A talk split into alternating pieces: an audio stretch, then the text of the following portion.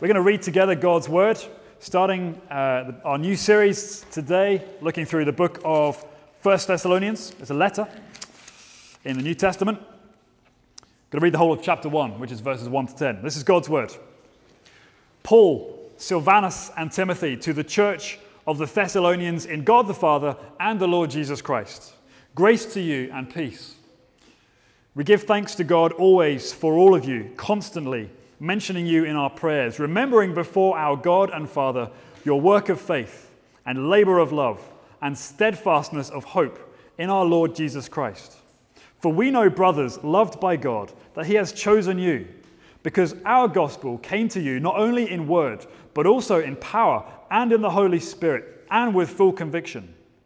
You know what kind of men we proved to be among you for your sake. And you became imitators of us and of the Lord for you received the word with much affliction, with the joy of the Holy Spirit, so that you became an example to all the believers in Macedonia and Achaia.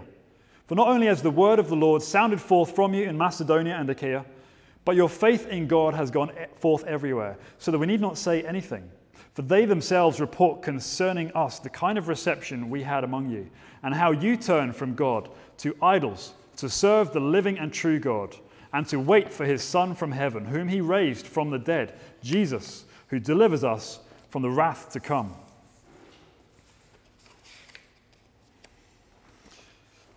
As I mentioned a few moments ago, we're starting this evening a new series called Transforming Community, based on this letter, the first letter to the Thessalonians. And uh, during the course of the next eight weeks or so, we're going to be looking at the role, the power, the signs of transforming community. Transforming community. It is that transforming community, and it's got a, the, the title, I hope, com- conveys two things I want to try and get across in the next eight weeks. Transforming community is that community that if you are a member of, if you're a part of it, then it transforms you. You experience transformation in the transforming community. But transforming community also conveys the idea that it transforms our understanding of community by what we learn as we study through the book of 1 Thessalonians.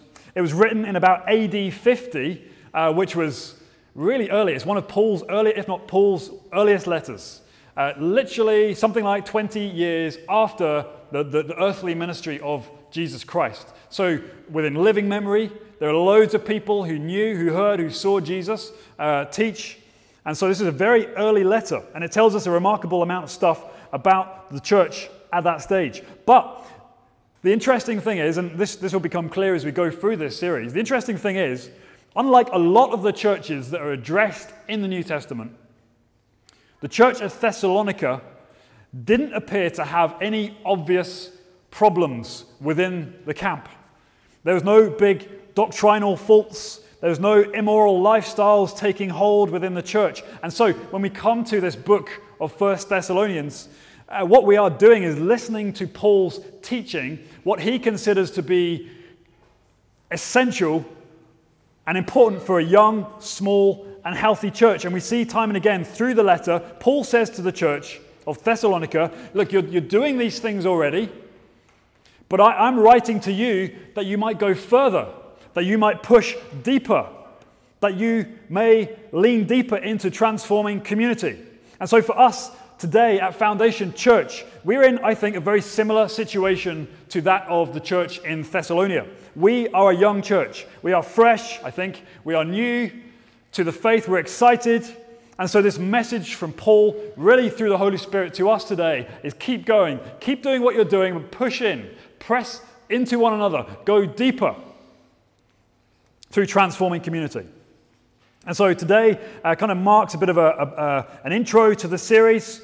Uh, we're looking at the, the, the, marks of transforming community, I suppose we could say, the building blocks of transforming community. The next few weeks, we're going to be looking at what goes on inside, all the, the intricate workings and how it looks. But today, it's the building blocks. You need these four things in order to have transforming community.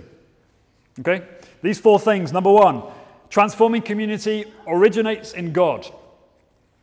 Number two, transforming community is birthed by the Word and the Spirit.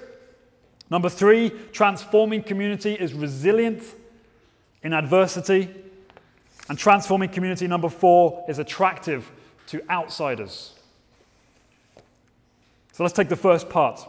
Transforming community originates in God. And this might sound self evident to you, particularly if you're a church person and, and you've been with us for a while um, at Foundation Church, but it just needs to be stated because Paul states it in such a way transforming community originates in God. If we don't emphasize that at the start of our new series and all this talk about community, we can get sidetracked into the thing itself and forget that it belongs to God that is from Him. That's where it starts. It's His idea. It's not our idea or our cleverness, it's His.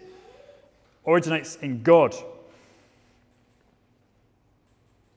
The church, of course, is not the only place that offers community. The world, everything else outside the church, offers many forms of community. So we're not saying we have the only form and everything else is rubbish, not at all. Community around all sorts of uh, common commonalities is formed out in the world uh, around a common ethnic group, such as the Chinese community, we say, or the Lithuanian community. There may be community formed around a vocation, the art community, for example, the medical community. There may be community around a common experience, the LGBT community, for example. There may be community forming around good causes, such as fundraising, working in charities, bringing people together. All of these things are forms of community. But it's my contention and I hope that the scriptures will, will help us to see this and understand it as we go on. Although very strong support networks are available in some form outside the church, they lack the ultimate power and the deep cohesion of transforming community as the Bible would teach us. Let me just describe a little bit of what I mean. Look down at verse 1. The letter is written from Paul, Silvanus, and Timothy Three of them, probably Paul was the chief writer, but he was writing on behalf of the missionary team. The three of these people together. Silvanus is otherwise known as Silas in the book of Acts. He's a, a, leader from the very early church of Jerusalem. So Paul and Silvanus are sort of peers, you know, they're, they're both uh, on the same level, if you like. Timothy is the understudy to Paul. He's a younger man, he's the trainee, he's the one that. Uh, uh, that Paul often sends off to other churches on his behalf to gather information and to teach and to come back. So the three of them, anyway, sit behind this letter, and, and Paul addresses to the church of Thessalonica in God the Father and the Lord Jesus Christ. See, that word in is incredibly important. What does it mean? What does it mean for a church to be in God the Father and the Lord Jesus Christ? When Paul uses this word in, in God, in Christ, he refers to this organic union between the church and God. When we went through our series a few months ago called Behold What Love through the book of 1 John, uh, John used slightly different terminology. He referred to fellowship. And so it's, it's a similar concept that Paul is getting at here this deep, organic fellowship, this union with God. Jesus used the analogy of the vine and the branches to describe what this looked like. He said, I'm the vine, and you people, you believers, are the branches. That's what it looks like to be in me. Paul elsewhere used the analogy of a body, the members of a body joined together, functioning together under the head, which is Jesus. This is the church that is in God and the Lord Jesus Christ. And this is a defining fact for the transforming community of the church of Thessalonica. They are who they are because God is who He is. They owe his, their existence to Him. They are spiritually or mystically connected to the divine. Paul says elsewhere in Acts 17, in Him, that is in God, we live and move and have our being. And it's the same for us here today, of course. Um, it is easily forgotten, very easily forgotten, but that's why we have to get this point down deep at the start of our series that transforming community originates in God. In fact, I would be willing to bet that all of our church problems, all the problems that a church could possibly ever have, stem from a failure to understand that the church is in God. If we are living wrong lives, it's because we forgot we're in God. If we are behaving wrongly and bringing shame to the name of Jesus, it's because we have forgotten we're in God. If we are feeling powerless as Christians, it's because we have forgotten that we're in God. If we, it's because we are failing to deal with sin in our church, it's because we've forgotten that we're in God. Originates in God. And then he goes on to say, Grace and peace to you. What does that mean? Grace is, is God's undeserved favor upon you, says Paul to the church, and peace. That wholeness, that healing, that shalom is the Hebrew term. Peace be with you through the reconciling work of Jesus on the cross. Grace and peace be upon you. You can start to see why other forms of community lack transforming power. But then he continues on uh, in verse 4 Brothers, loved by God, he says. He says, You're in God spiritually and uh, united to the divine. Grace and peace to you. But he says, Brothers, and therefore sisters, he's referring to all of the people in the church. You are loved by God. They're in God, you're loved by God. And then he goes on, He has chosen you. He's chosen you. You can see how love and God's choice come together. Sometimes people refer to the uh, electing love of God. Ch- God chooses to put his love onto people. And, and sometimes, uh, as Christians, and perhaps even those outside the church, we tend to get a bit upset on the subject of God's election, God's choice. It's not fair, we would say. Why, why is it that some people are elected to receive love and others are not? Why doesn't God love everybody? How narrow, people will say. How restrictive. Often we come to this, this view of election without really understanding and taking time to understand what the Bible teaches about election. And this is not really a sermon on election or, or the theology, whatever, but suffice to say, the people are chosen, as Paul teaches here, out of God's love. It is because of his love for them that they are chosen. I heard uh, a story once from a pastor who worked in the Philippines. He's an American pastor, but he worked in the Philippines and he, he, he worked uh, among modern day female slaves, uh, street workers. And he ta- talks about a, a woman who was rescued from a life of working on the street. Let's call her Lily. Lily. And she heard the gospel of Jesus. But the thing for her that really transformed her life was that she heard that God chose her to love, for her to be his daughter. And when she heard this truth, she was overcome with tears, overcome with, with joy. Because she had felt that someone like her was too sinful, someone like her was too dirty. But when she heard that she had been chosen by God for Him to love her, that He wanted her, it just transforms her life. See, when God chooses you to love you, to unite Himself to you, then He places you in His transforming community to continue to receive His grace and His peace. So, first of all, transforming community, the first building block, if you like, is that it originates in God. It's His idea, it flows from Him because of His electing love for His people. But secondly, number two, transforming community is birthed by the Word and Spirit. And as we, as we see here in later times in the letter as well, Paul recounts his experience, the experience that he and Silvanus and Timothy had when they first met the Thessalonian church, the, the, uh, as they came to hear the good news about Jesus and, and they came to believe and trust in Jesus as their Savior. He says down in verse 5 Our gospel came to you in word the gospel came to you in word. The good news, that is the gospel, the good news has, has content. It is a message. And the message is this God sent his only Son to die on the cross to bear the sins of his people, to turn them to himself, to show them his love. And he raised Jesus on the third day so that we can receive eternal life through faith in Jesus Christ. That is the word. That is the, the basic content of the message.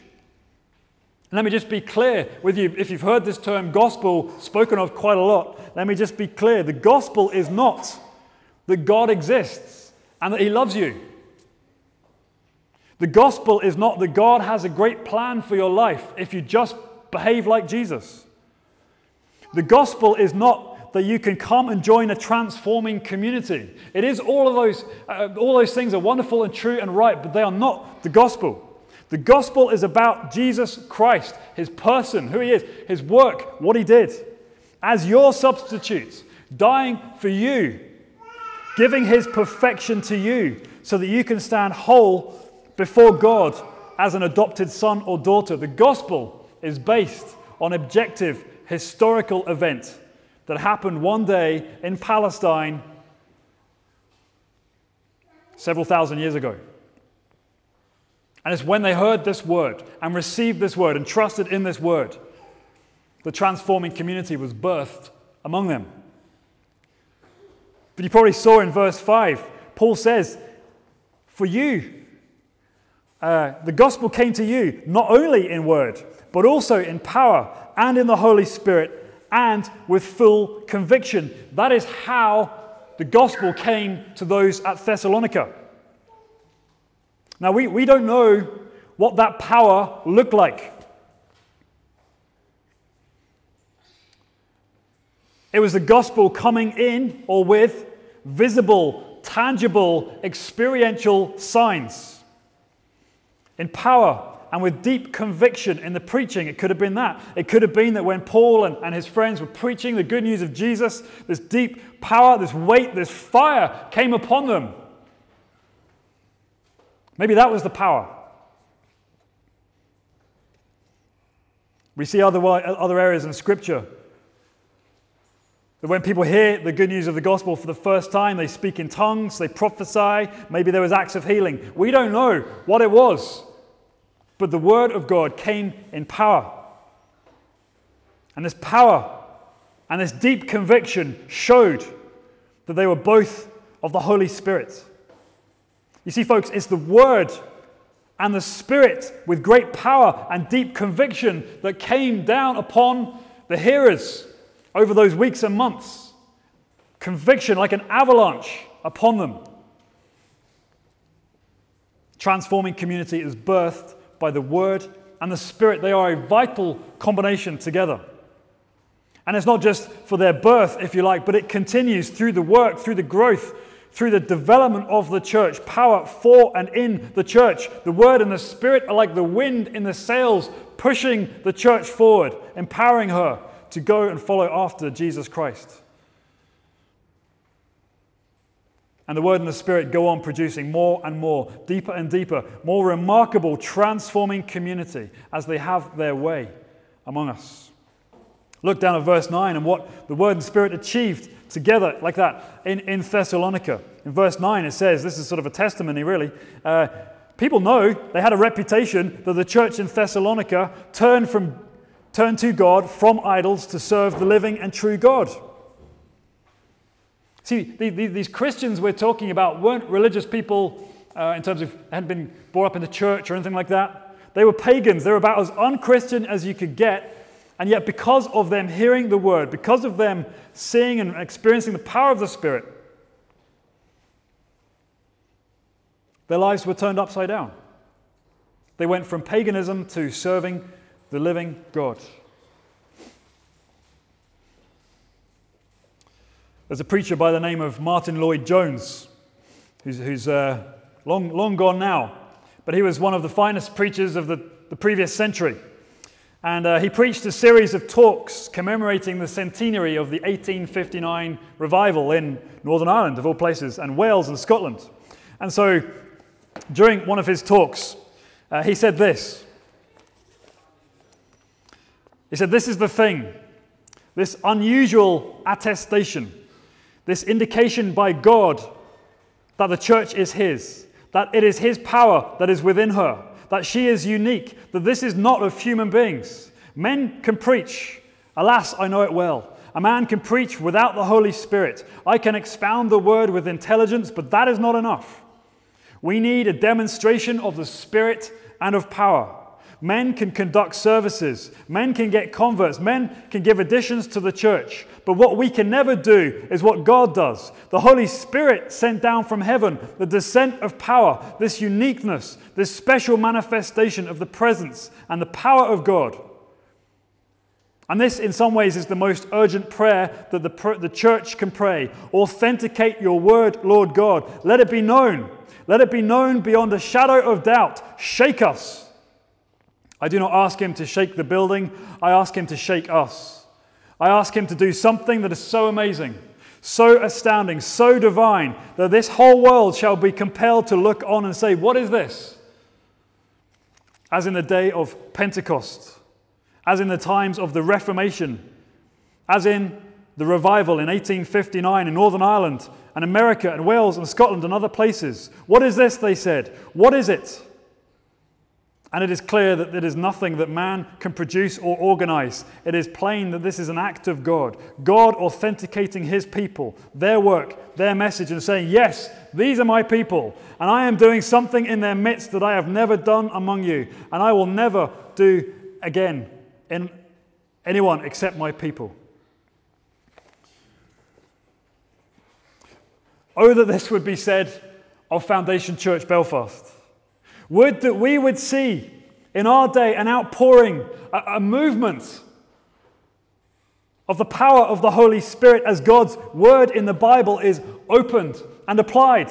And especially for those of us who, who consider ourselves to be teachers or preachers of the Bible, is this something that we yearn for? Is this something that we pray for? Do we plead for this fire to attend the proclamation of God's word? But not just preachers. But maybe all of us, as we engage in evangelism, which is the calling of every Christian, do you ask for power and full conviction as you share the gospel? Oh, as Isaiah prayed, oh, that you would rend the heavens, Lord God, and come down, that the mountains might quake at your presence. Transforming community is birthed by word and spirit, and why would we settle for anything less? It is ours already in Jesus Christ. We simply need to ask for more. Birth in word and spirit. Thirdly, the third mark of transforming community is that it is resilient in adversity. And this is the, perhaps the next logical step originates in God, birthed by the Word and Spirit, and therefore it builds people of resilience. It builds a community that lasts. You can see what this meant to the Thessalonian Christians in verse, in verse 6. It said, uh, And you became imitators of us and of the Lord, for you received the word with much affliction, with the joy of the Holy Spirit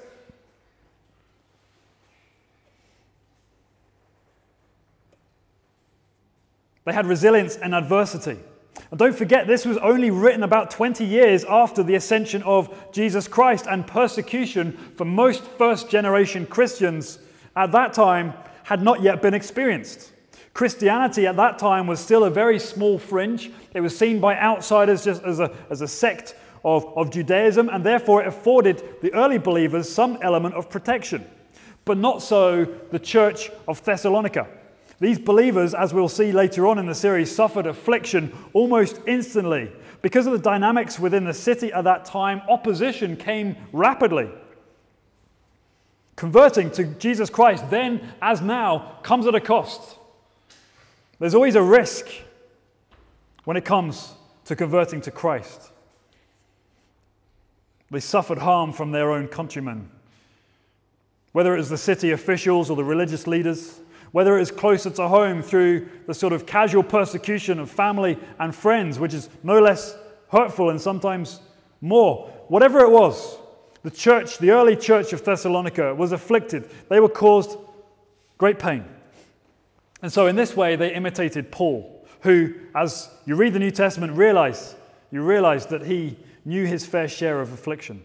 In fact, when he and his friends came to Thessalonica, to this exact city, in Acts, 7, uh, Acts 16, it tells us that they were chased out by an angry mob.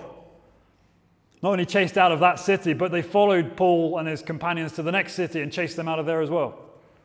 Hostile to the max. They imitated Jesus. We know from Isaiah 53 that Jesus was oppressed, he was afflicted, yet he opened not his mouth. But the church in Thessalonica was resilient in adversity because it says in verse 6 you received it with much affliction and with the joy of the Holy Spirit. See, affliction and joy seem to come together in the transforming community of Thessalonica, and that is what made them a resilient community. You know, we think of Jesus when he, when he comes to the cross, and we think of him primarily, oftentimes, in terms of affliction and suffering, the, the physical punishments, the, the spiritual weight of the wrath of God the Father upon him for our sins.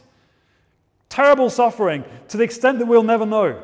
And indeed, that was what the cross meant for Jesus Christ.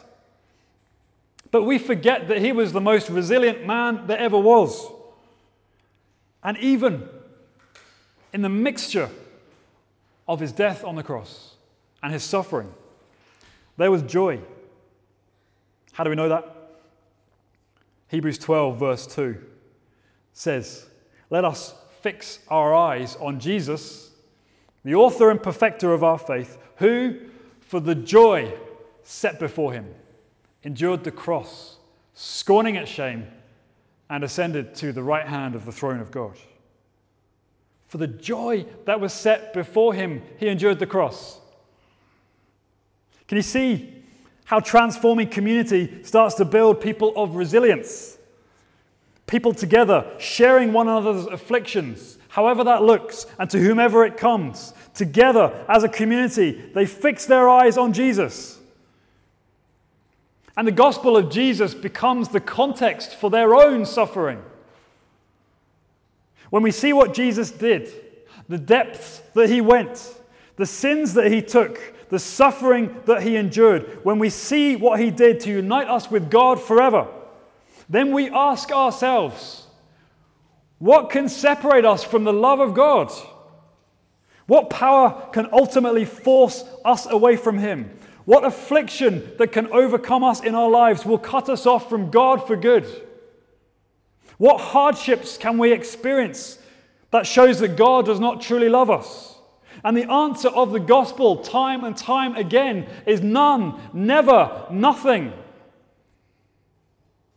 See, when the Holy Spirit fixes our eyes on Jesus Christ, He refreshes our perspective. He builds within us as a community resilience in adversity, affliction with joy.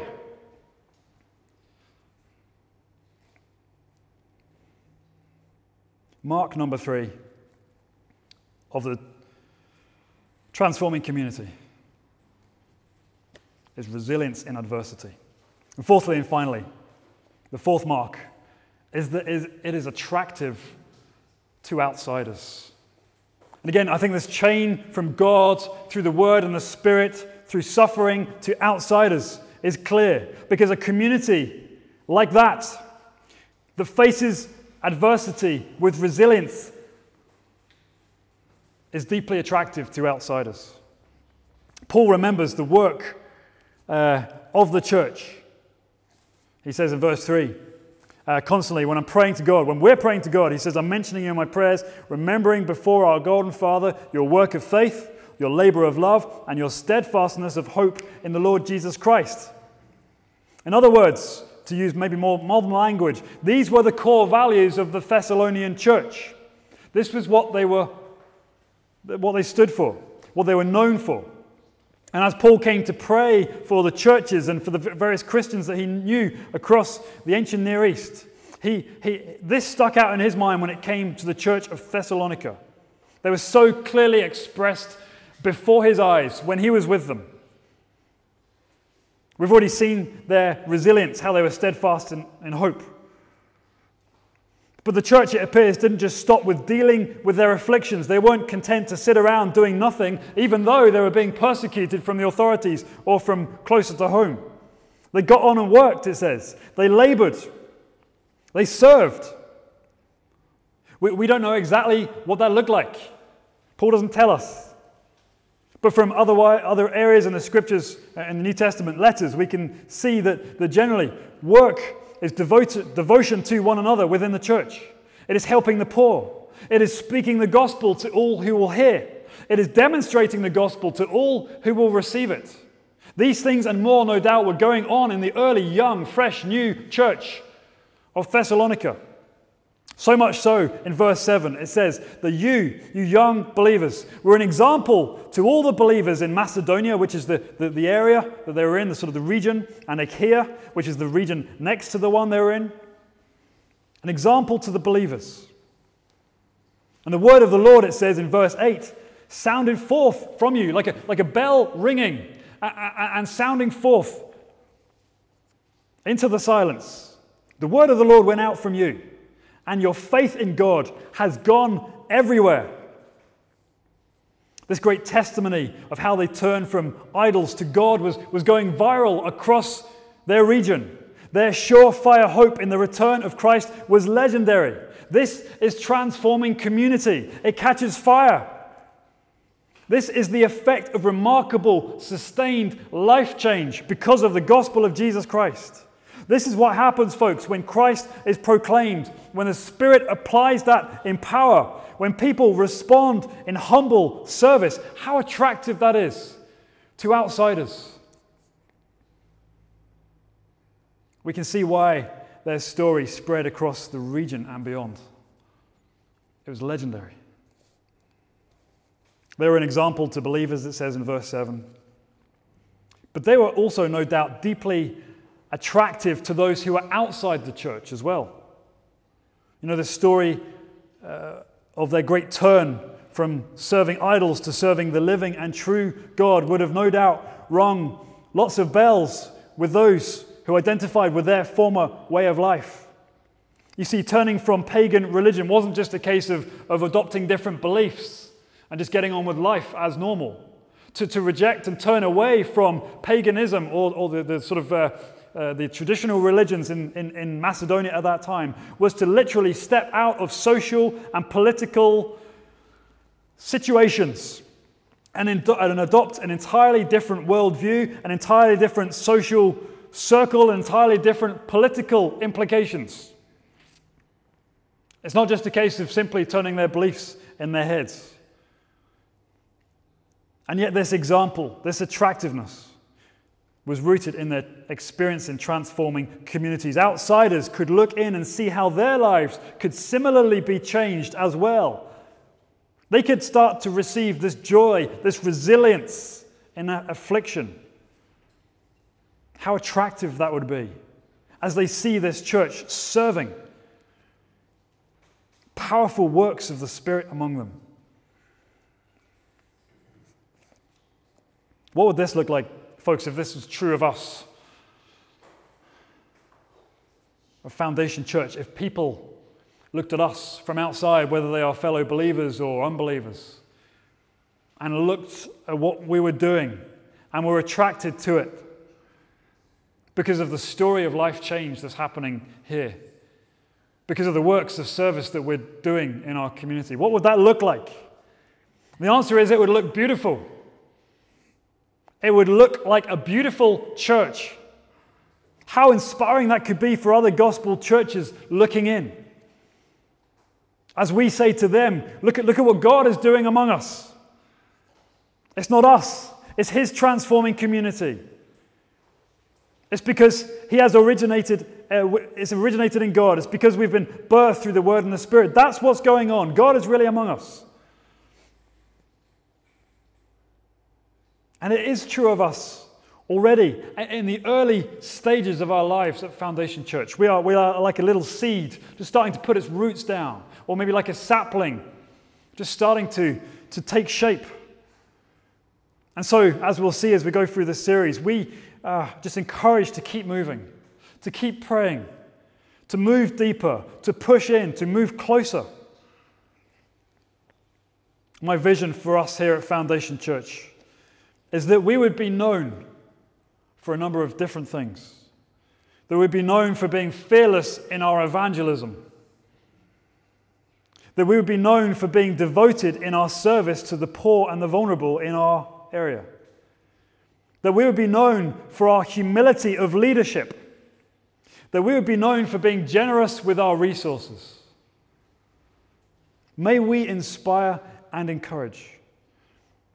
But on the flip side, may we also be inspired and encouraged by other beautiful local churches out there who are showing powerful, transforming community. May we see and celebrate God's word and spirit moving in power in other churches. How, how our city needs to see beautiful, attractive churches together for the gospel of Jesus Christ.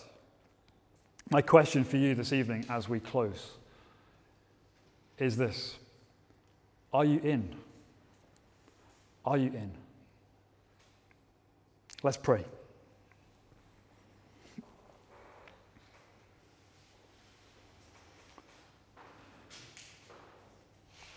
Our Father in heaven, hallowed be your name.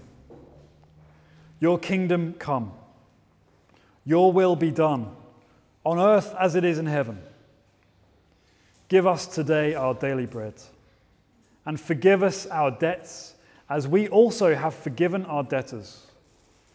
And lead us not into temptation, but deliver us from the evil one. For yours is the kingdom, and the power, and the glory, forever and ever. Amen.